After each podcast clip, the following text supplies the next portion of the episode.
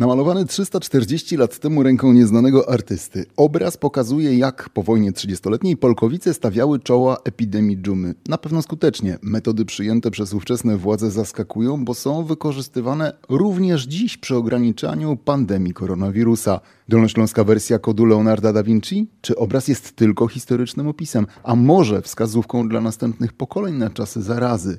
Andrzej Andrzejewski, witam w programie Wieczór z Dolnego Śląska. Gościem Legnickiego Studia jest Wojciech Gruk, historyk sztuki związany z Zakładem Narodowym imienia Ossolińskich we Wrocławiu. Dobry wieczór. Historycznej analizie obrazu z Polkowic poświęcił pan wiele czasu. Warto było?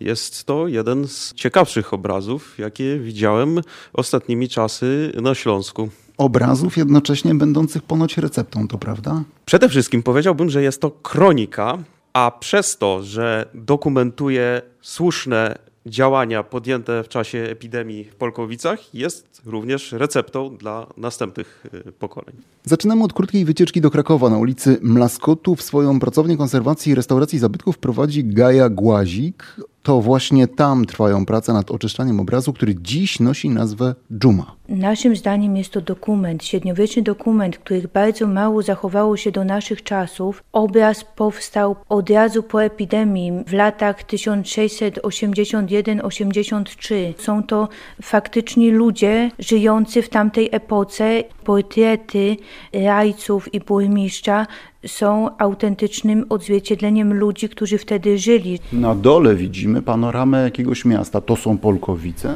Tak, tutaj widzimy wieżę kościoła, na dole widzimy miasto, które zostało wtedy odcięte i tam zostali chorzy na dżumę, a wszyscy zdrowi musieli wyprowadzić się poza mury miasta. Była ścisła kwarantanna, 40-dniowa. Tak samo tutaj należy wspomnieć też o pomocy miasta Głogowa, gdzie lekarze dawali medykamenty i dostarczali jedzenia do Polkowic przez bramę zresztą Głogowską. Ale to aż się wierzyć nie chcę, bo z tego co pani opisuje, to mamy tutaj do czynienia wręcz z opisem prawidłowego postępowania sanitarnego, jak na tamte czasy, takiego trochę chyba kompatybilnego z tą dzisiejszą dżumą, czyli z COVID-19. Moim zdaniem bardzo, tak jak ja czytałam kronikę Polkowic, gdzie są dokładne opisy, relacje, jak izolowano właśnie te osoby chore, jak nawet nie pozwalano ubierać zmarłych, dotykać po nich rzeczy, jak ta kwarantanna no, była dużo dłuższa, bo 40 dni. Bardzo było to profesjonalne i dzięki pokorze ludzi, którzy się stosowali do tych oboszczeń i akcją sanitarną, mądrymi decyzjami władz Polkowic, którzy od razu posłuchali medyków i zrobili rozporządzenia izolujące ludzi chorych, odcięcie w zasadzie miasta całkowicie, tylko dostarczanie przez jedną bramę i jedzenia, i medykamentów. No było to bardzo rozsądne i wręcz niesamowite jak na tamten czas. Dzisiaj ten obraz jest w Pani pracowni, Pani zajmuje się jego konserwacją, czy z odkrywaniem każdego centymetra kwadratowego. To jest tak, że odkrywa Pani właśnie te wydarzenia, które miały miejsce kilka wieków temu? Na pewno tak jest, ponieważ jest bardzo mocno przemalowany. To, co widzieli mieszkańcy, w ogóle nie oddaje kunsztu, z którym on został namalowany i nie oddaje też do końca tej historii, ale to też będziemy musieli wszystko odkrywać, sprawdzać, potwierdzać. W XXI wieku są bardzo duże możliwości badawcze. Możemy też robić właśnie rentgeny w podczerwieni obrazy, w ultrafiolecie i odkryć wiele rzeczy, które dla wcześniejszych konserwatorów czy reparatorów no nie były widoczne. To jest takie odkrywanie tajemnic konserwacja dzieł sztuki. Wracamy do studia w Legnicy. Obraz Dżuma ma dwa wątki. Religijny, jemu poświęcimy chwilę w dalszej części audycji i wątek nazwijmy to sanitarno-epidemiologiczny. Jakie działania medyczne pan tu dostrzega jako historyk sztuki? Wojciech Gruk. Na ten moment widzimy przede wszystkim, chcąc nawiązać do naszej dzisiejszej sytuacji, dwie sprawy, czyli kwarantanna i dystansowanie społeczne. Miasto zostało zamknięte na okres 40 dni. Przez ten czas zdrowi mieszkańcy, przynajmniej ci, którzy żadnych oznak chorób nie wykazywali, zostali zmuszeni do opuszczenia jego, podczas gdy chorzy razem z członkami swoich rodzin oraz ludźmi blisko z nimi związanymi zostali zobowiązani do pozostania w mieście pod karą śmierci. Ci, którzy wyszli poza miasto, zbudowali tam sobie szałasy i faktycznie karnie oczekiwali na koniec kwarantanny. Tutaj I te szałasy tu widzimy. Te szałasy tutaj widzimy. Okazuje się, że tych szałasów było jeszcze więcej niż do tej pory to było widoczne. Te szałasy zresztą warto zauważyć, że wedle legendy e, załączonej do tego obrazu, którą znamy już tylko ze źródeł archiwalnych, te szałasy również były identyfikowane i wiemy, że jeden z szałasów oznaczony na obrazie literą G to był szałas pana burmistrza, inny szałas to należał do niejakiego pana Tomasa Medluna i faktycznie jest to zarazem ciekawa lista znanych Polkowiczan z tamtego okresu. Myślę, że dzięki restauracji może udać się te miejsca niebawem odnaleźć. Taki trochę komiks. Tak, w rzeczy samej. Zabieg, który w historii sztuki nazywa się przedstawieniem symultanicznym. Na jednym płótnie y, ukazano jednocześnie wydarzenia, które w rzeczywistości rozciągnięte były na pięć miesięcy. Izolatoria, strefy skażone, przejściowe i czyste, palenie skażonych przedmiotów. Nie mówimy o współczesności. To autentyczna historia walki z epidemią w Polkowicach namalowana na jednym obrazie 340 lat temu. Wracamy za kilka minut. W tej audycji głos zabierze wielu ekspertów, również od współczesnych chorób zakaźnych. Wieczór z Dolnego Śląska i rozmowa o dżumie, jaka nawiedziła Dolny Śląsk w XVII wieku i fenomenie obrazu sprzed 340 lat. Przedstawione na płótnie i opisane w kronikach Polkowic sposoby walki z epidemią bardzo przypominają te, o których i dziś powinniśmy pamiętać. Dystans społeczny, reżimy sanitarne. Jakie dało to wówczas efekty? Wojciech Gruk, historyk sztuki z wrocławskiego Solineum epidemia z Polkowic praktycznie nie wyszła. Ona zajęła tylko obszar miasta, gdzie zginęło 215 osób, parę okolicznych majątków więc spora dyscyplina i sprawnie przeprowadzona akcja przeciwdziałania tej pandemii pozwoliła tutaj uniknąć nieszczęścia na o wiele większą skalę. Rozwiązanie z pozostawieniem w środku, w miejscu skażonym osób, które już są chore, a wyprowadzenie poza miasto ludzi zdrowych wydaje się zdecydowanie rozsądniejszym pomysłem niż zupełnie odwrotne warianty. Jak najbardziej. Poza tym y, trzeba y, też zwrócić uwagę na to, że rajcy na bieżąco reagowali na rozwój wypadków, ponieważ to nie jest tak, że pośród tych mieszkańców zdrowych, którzy schronili się w szałasach poza miastem, przypadki zarazy nie zaczęły się pojawiać. One również zaczęły się tam pojawiać, natomiast wystąpiły tam jednak na o wiele mniejszą skalę. Ale kiedy pojawiły się tam przypadki zachorowań, to podjęto decyzję o zwiększeniu dystansu pomiędzy szałasami w tym lesie. Więc zwiększono, jak to byśmy dzisiaj powiedzieli, ten dystans społeczny jeszcze bardziej. Dżuma była w tamtym czasie nazywana morowym powietrzem, ale ludzie dobrze sobie zdawali sprawę z tego, że to nie tylko o powietrze chodzi, że to powietrze w jakiś sposób łączy się z materią i nawet mówiono, że pewne produkty łatwiej, inne gorzej się zapowietrzają. Także bardzo praktyczne przeciwwskazania były tutaj przedstawione. Co można jeść, czego nie można jeść, w jaki sposób odkażać produkty. Dosyć precyzyjnie to było określone. O tych obostrzeniach mówiła już pani Gaja Głazik, a naszej rozmowie przysłuchuje się Ryszard Kępa, lekarz specjalista chorób zakaźnych, który na wniosek Naczelnej Izby Lekarskiej e, został powołany przez ministra zdrowia do rządowego zespołu do spraw szczepień przeciwko koronawirusowi, ale nie tylko, jest też członkiem Komitetu do Spraw Produktów Leczniczych przy Europejskiej Agencji Leków. To tylko część pełnionych funkcji. Jaka jest Pańska opinia na temat tych działań zabezpieczających Polkowice przed wiekami? Błyskawiczne decyzje władz miasta, podział na sektory? To mnie jak gdyby nie dziwi, ponieważ interesując się historią różnego rodzaju pandemii, które występowały na przestrzeni wieków, to dżuma, która nawiedziła Europę w XIV wieku, tam podjęto szereg różnych działań, które potem były kontynuowane w wiekach następnych. No bo przecież wiedza o tym, że czumę wywołuje bakteria, a nie morowe powietrze, to jest rok 1894. Bakteria, która jest przenoszona wśród gryzoni poprzez pły. Dlatego właśnie Pana pytam o ocenę działań zabezpieczających w Polkowicach dwa wieki wcześniej. Co w tej historii zapisanej w obrazie jest prawdą, a co może być fikcją artystyczną?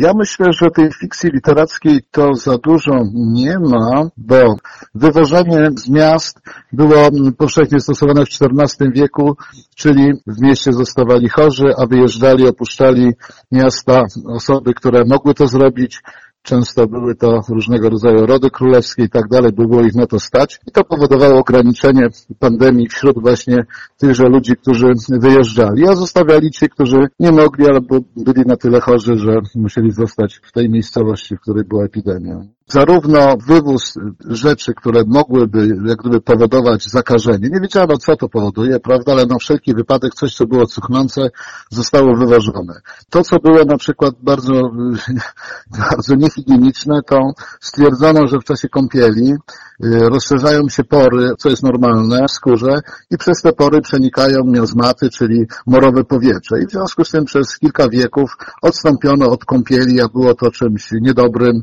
łącznie z Henrykiem VIII i jego całym dworem, co oczywiście powodowało choroby różnego rodzaju inne, ale to tak przy okazji. Wracamy do Polkowic. Jak to możliwe, że bez szczepionek, bez wiedzy na temat czynnika wywołującego dżumę udało się zakończyć epidemię w mieście w ciągu pięciu miesięcy? Jak wiadomo, dżuma na przestrzeni wieków zdziesiątkowała właściwie chyba 20% mieszkańców Europy tylko przetrwało, prawda? I to trwało krótko, bo okres wylęgania to jest 8 dni.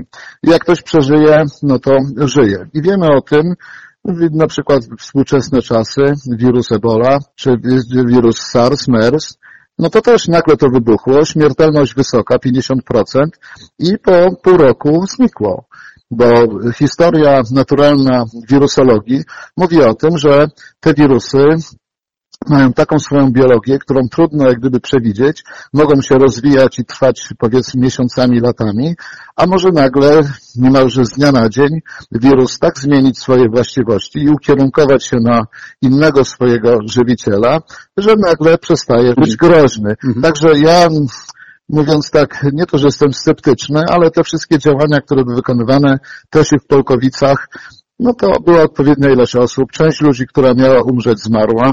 Część 20-30% nigdy nie była objęta chorobą, przetrwała. Także ja traktuję to, że była to naturalny przebieg schorzenia bakteryjnego właśnie w Polkowicach, tak jak się działo na przestrzeni wieków. No ale w Złotoryi w tym samym czasie przetrwało tylko siedmiu mieszkańców, stąd siedem posągów do dziś zdobi tamtejszy rynek. No to trzeba by zobaczyć na tamten czas, jakie były władze Złotoryi, czy stosowano tak y, konsekwentnie te działania właśnie i prewencyjne, ale właśnie izolacyjne, czy władze były tak konsekwentne jak w Polkowicach, bo oczywiście Polkowice trzeba pochwalić, bo na tamten czas zrobiono to, co robi się jak gdyby teraz, nie mając szczepionki. Panie doktorze, do tego wątku jeszcze wrócimy, a na razie krótka muzyczna przerwa.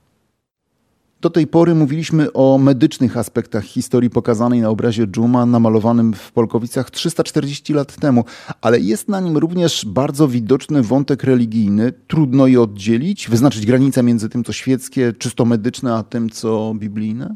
To zależy z jakiego punktu widzenia. Jeżeli chodzi o perspektywę końca XVII wieku, dla tamtych ludzi ten obraz przede wszystkim miał znaczenie religijne. Natomiast my dzisiaj, patrząc y, na to dzieło z naszej perspektywy, wyraźnie możemy oddzielić tą sferę obrzędowości religijnej i y, sferę działań praktycznie podejmowanych przez włodarzy miasta. Gaja Głazik, konserwatorka, która zajmuje się właśnie odrestaurowywaniem obrazów swojej krakowskiej pracowni, również zwraca uwagę, że dzieło mogło być częścią spłaty pewnego rachunku. W dużym skrócie, przed wiekami ówcześni mieszkańcy Polkowic, możemy powiedzieć, ubili pewien interes ze świętymi. Posłuchajmy to obraz dziękczynny z Chrystusem tronującym, który upamiętnia powierzenie miasta Polkowice świętemu Sebastianowi. Epidemia trwała od 18 czerwca, był pierwszy przypadek dżumy i już 4 lipca 1680 roku mieszkańcy razem z radnymi, burmistrzem i pastorem powierzyli jakby w opiece miasto Polkowice świętemu Sebastianowi, żeby ta mojowa choroba ustała. A Ten Sebastian też nie jest przypadkowy. Też nie jest przypadkowy, ponieważ Sebastian jest patronem właśnie chorób zakaźnych. Takiego stygmatu, takiego obrazu inne miasta mogą chyba Polkowicom pozazdrościć. Oczywiście jest to niesamowite i myślę, że Polkowice powinny być z tego dumne, szczególnie teraz, gdy mamy epidemię COVID-u. Słowem świętość i medycyna, ale jest też polityka. E, mam na myśli grupę ludzi na środku obrazu. Rada Siedmiu. Wiemy, kim są ci mężczyźni? Tak, główna grupa przedstawiona na tym obrazie w centrum tejże strefy ziemskiej to sześcioro rajców miejskich ówcześnie rządzących Polkowicami, właściwie pięciu rajców i burmistrz oraz w stroju kapłańskim ukazany ksiądz Brahman. Jest to scena ślubowania, które Rada Miejska złożyła świętemu Sebastianowi i świętemu Fabianowi to ślubowanie polegało na tym, że jeżeli ci święci uratują miasto od tej strasznej zarazy, która kilka dni wcześniej się e, rozpoczęła, to mieszkańcy co roku będą uczestniczyć w uroczystych e, mszach świętych, dziękczynnych poświęconym tym dwóm świętym w podziękowaniu za to wydarzenie, za uratowanie I rzeczywiście miasta. te msze były potem przez lata odprawiane, bo miasto przeżyło. No, dzisiaj mamy przecież Polkowice. Tak, miasto przetrwało, chociaż okaleczone i Faktycznie, z tego co wiemy z literatury, aż do końca II wojny światowej co roku te przed specjalnie w tym celu wzniesionym ołtarzem morowym, również do dzisiaj znajdującym się w kościele świętego Michała Archanioła w Polkowicach, były odprawiane a święty Sebastian został patronem miasta. Skoro jesteśmy przy sprawach wiary, a nie medycyny, to jeszcze przez chwilę o religii. Odwiedziłem kościół świętego Michała Archanioła w Polkowicach, to tam na stałe znajduje się zabytkowy obraz i wróci do tej świątyni po tym, jak opuści krakowską pracownię rekonstrukcji zabytków. Oto fragment mojej rozmowy z proboszczem parafii. Ksiądz dr Jarosław Święcicki nie ukrywa swojej fascynacji malowidłem i historią, którą przedstawia. Jesteśmy trochę zaskoczeni tym, że w ten sposób podjęto działania, żeby walczyć z dumą czyli separacja. Zamknięto mieszkańców w domu, a ci, którzy czuli się zdrowo, zostali przesiedleni do Suchej Górnej. Dzisiaj ta miejscowość jest tutaj y, w naszym rejonie. Maseczek nie było, ale reżim sanitarny rzeczywiście był mocno egzekwowany. Tak, rzeczywiście, bo kroniki podają nam, że bramy miasta zostały zamknięte. Y, została tylko otwarta jedna brama, którą mogli wejść lekarze i ci, którzy dostarczali żywność mieszkańcom, tym, którzy pozostali właśnie w tym mieście chorzy. Czy dzisiaj mieszkańcy Polkowic znają tę historię? Czy to jest taka historia znana tylko nielicznym ludziom, wiernym e, tutejszego kościoła?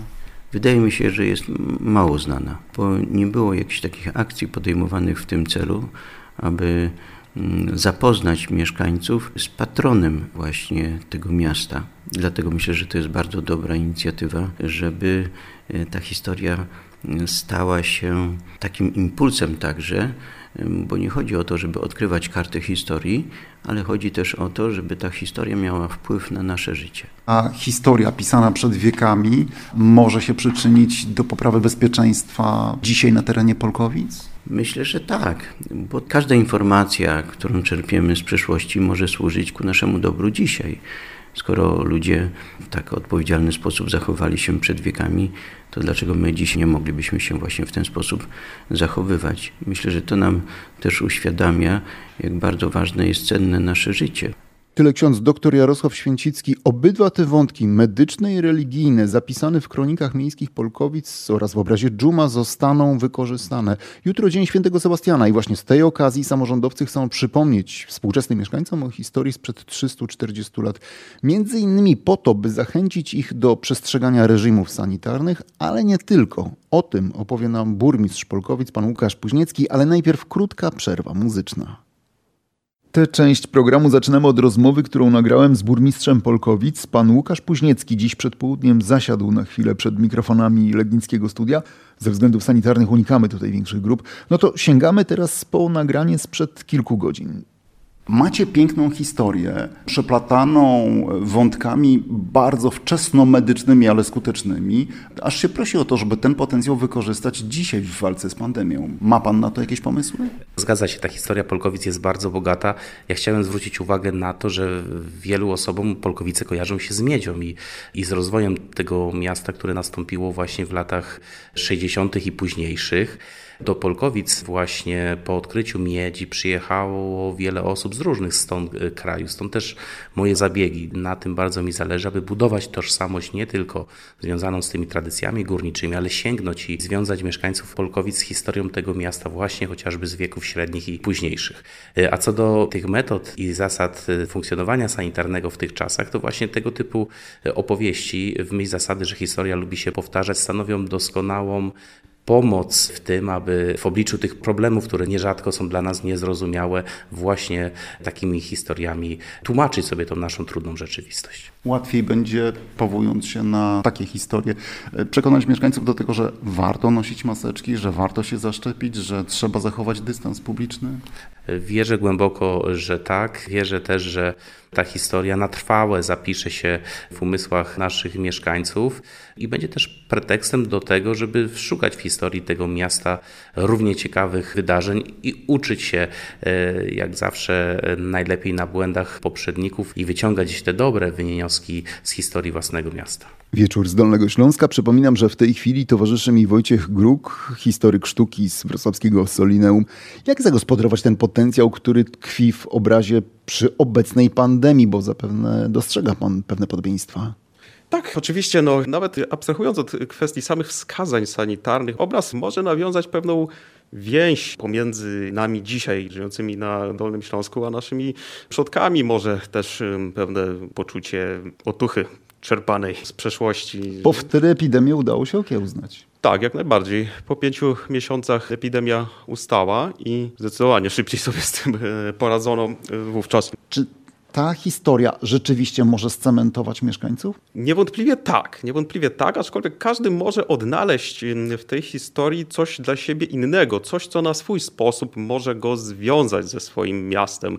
Dolny Śląsk w kwestii budowy tożsamości jest zupełnie wyjątkowy, jest pewnego rodzaju eksperymentem przyłączony do Polski po II wojnie światowej mieszkańcy przesiedleni na te tereny niewątpliwie nie mogli czuć żadnego związku tożsamościowego z wcześniej zamieszkującymi te e, tereny Niemcami. Natomiast tutaj próba budowy pewnej ponadczasowej więzi dzisiejszych mieszkańców Polkowic z dawnymi tego miasta mieszkańcami na bazie wspólnie wyznawanej e, religii jest pomysłem bardzo ciekawym, słusznym. Wiele dobrego może z tego wyjść, ale również ludzie, którzy y, nie są y, wierzący, y, mogą skorzystać z ogólnego wzrostu zainteresowania lokalną historią. Choćby to, że rozmawiamy tutaj teraz w tej audycji na temat historii Polkowic, to, że wzrasta zainteresowanie ochroną zabytków Polkowic i okolicznych terenów, uważam, że wiele dobrego się dzieje i faktycznie tego rodzaju akcje mają szansę przyczynić się y, w istotny sposób do budowy lokalnej tożsamości, właśnie nie na podstawach narodowych, ale wielu różnych innych y, kategorii.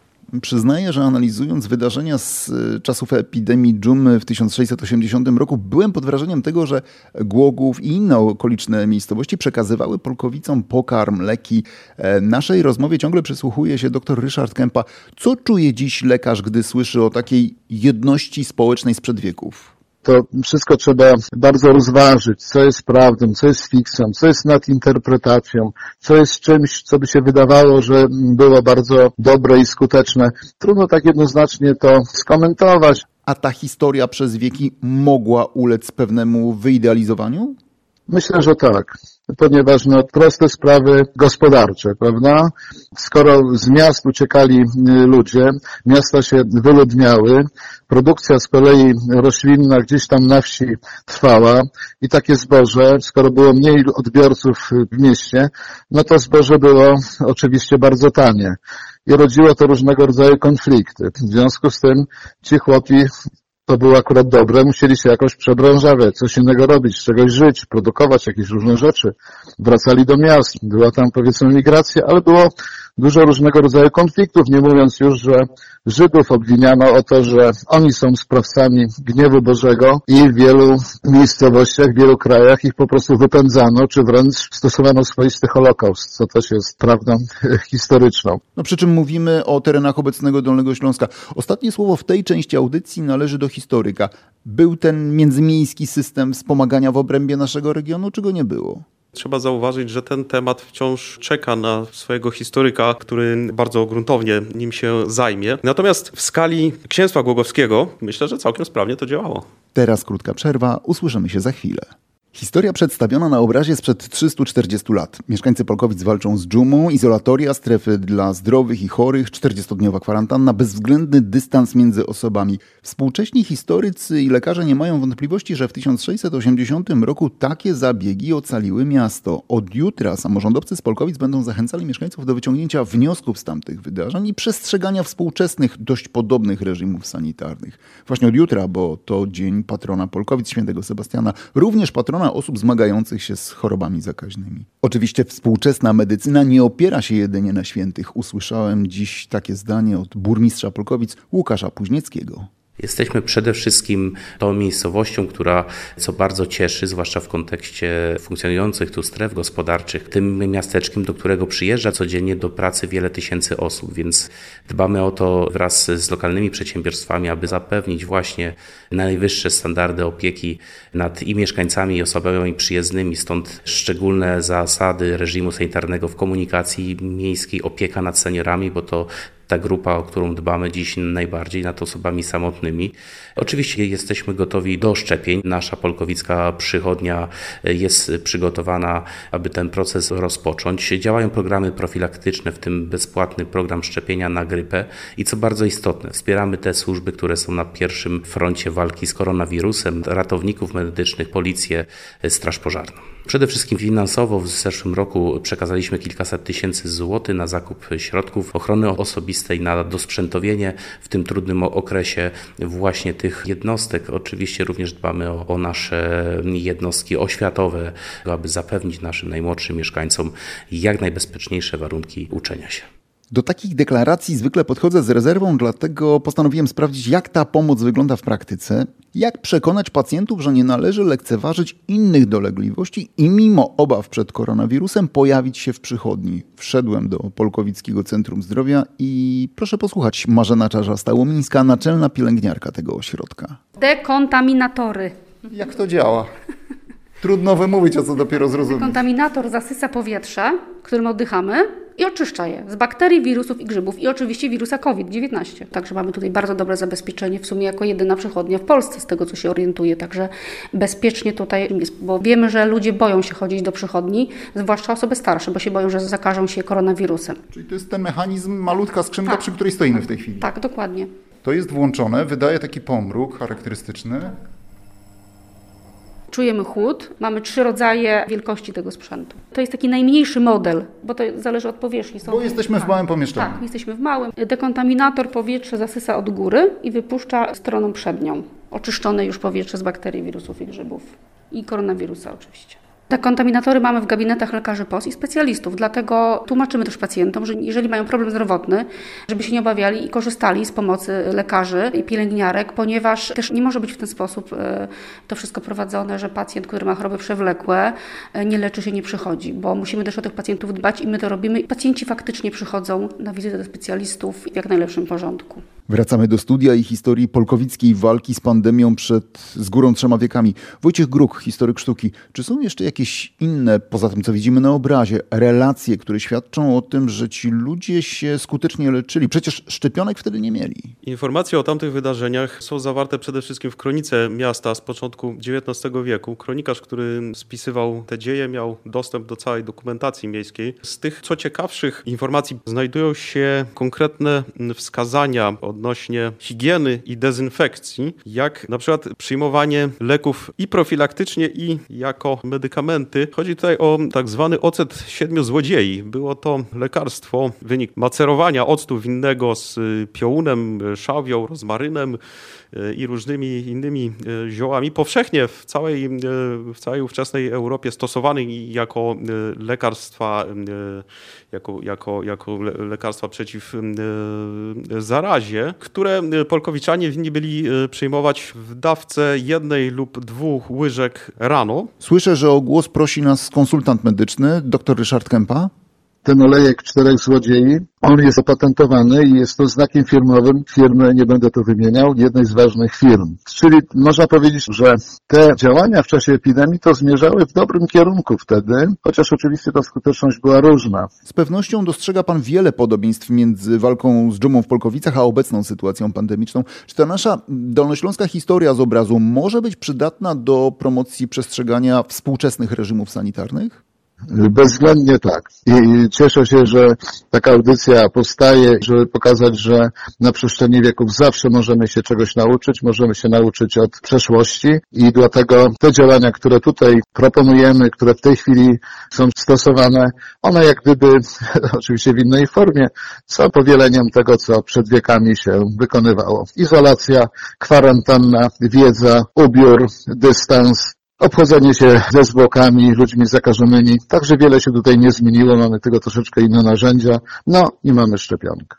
Powiedział dr Ryszard Kępa, specjalista chorób zakaźnych, który pracuje w Rządowym Zespole do spraw szczepień przeciwko koronawirusowi. Jest także członkiem Komitetu do spraw produktów leczniczych przy Europejskiej Agencji Leków. Bardzo dziękuję za poświęcony czas. W Legnickim Studiu gościłem Wojciecha Gruka, historyka sztuki z Zakładu Narodowego imienia Ossolińskich we Wrocławiu. Dziękuję bardzo. Dobranoc.